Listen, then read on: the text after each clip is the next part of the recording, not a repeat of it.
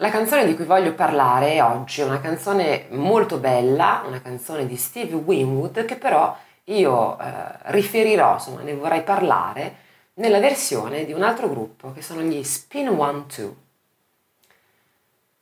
Come dicevo, uh, Can't Find My Way Home è un brano di Steve Winwood, è un brano decisamente datato, ma uh, la versione che io ho conosciuto di questo pezzo è quella degli Spin One Two, una super band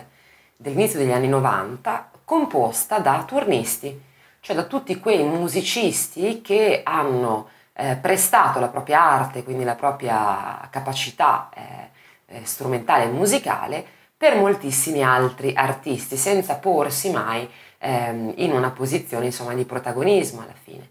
Quindi eh, nel, negli Spin One Two eh, gravitavano Paul Carrack alla voce, poi Phil Palmer alla chitarra, Rupert Hine, Steve Ferrone alla batteria, insomma tutti eh, turnisti, turnisti con dei curriculum pazzeschi, eh, quindi eh, con collaborazioni con eh, Michael and the Mechanics piuttosto che eh, Phil Collins o ancora i Pretenders o Eric Clapton e personaggi mondiali oltre anche ad aver suonato con personaggi italiani di grande fama, da Claudio Baglioni eh, ancora i Pooh, per esempio Steve, Steve Ferrone con i Pooh. Beh, insomma, tutti personaggi, tutti musicisti strabravi,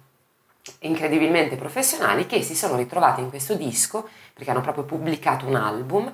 che è un album di cover alla fine, quindi di brani celebri reinterpretati eh, appunto da loro. Devo dire che in sé l'album è molto bello, molto ben suonato e tutto, però già le versioni originali sono così belle che eh, secondo me alla fine non è che questa versione, questo disco aggiunga molto alle versioni originali. Fate eccezione proprio per questa Can't Find My Way Home, cioè eh, questo brano appunto di Steve Winwood, di cui si trovano molte versioni proprio di Steve Winwood, di Eric Clapton, ma eh, difficilmente si trova questa versione degli Spin Two, un po' una rarità questo disco, che mi fece ascoltare all'epoca un, un fonico, un tecnico del suono di studio eh, per il quale ho lavorato e che insomma appunto all'epoca mi disse hai sentito questo disco, questo pezzo? Eh sì, l'ho sentito poi e me ne sono in effetti innamorata di questa versione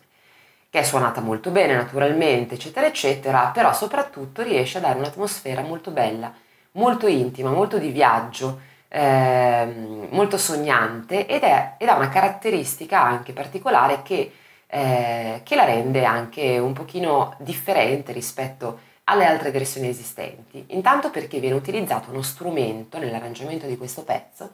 che si chiama stick.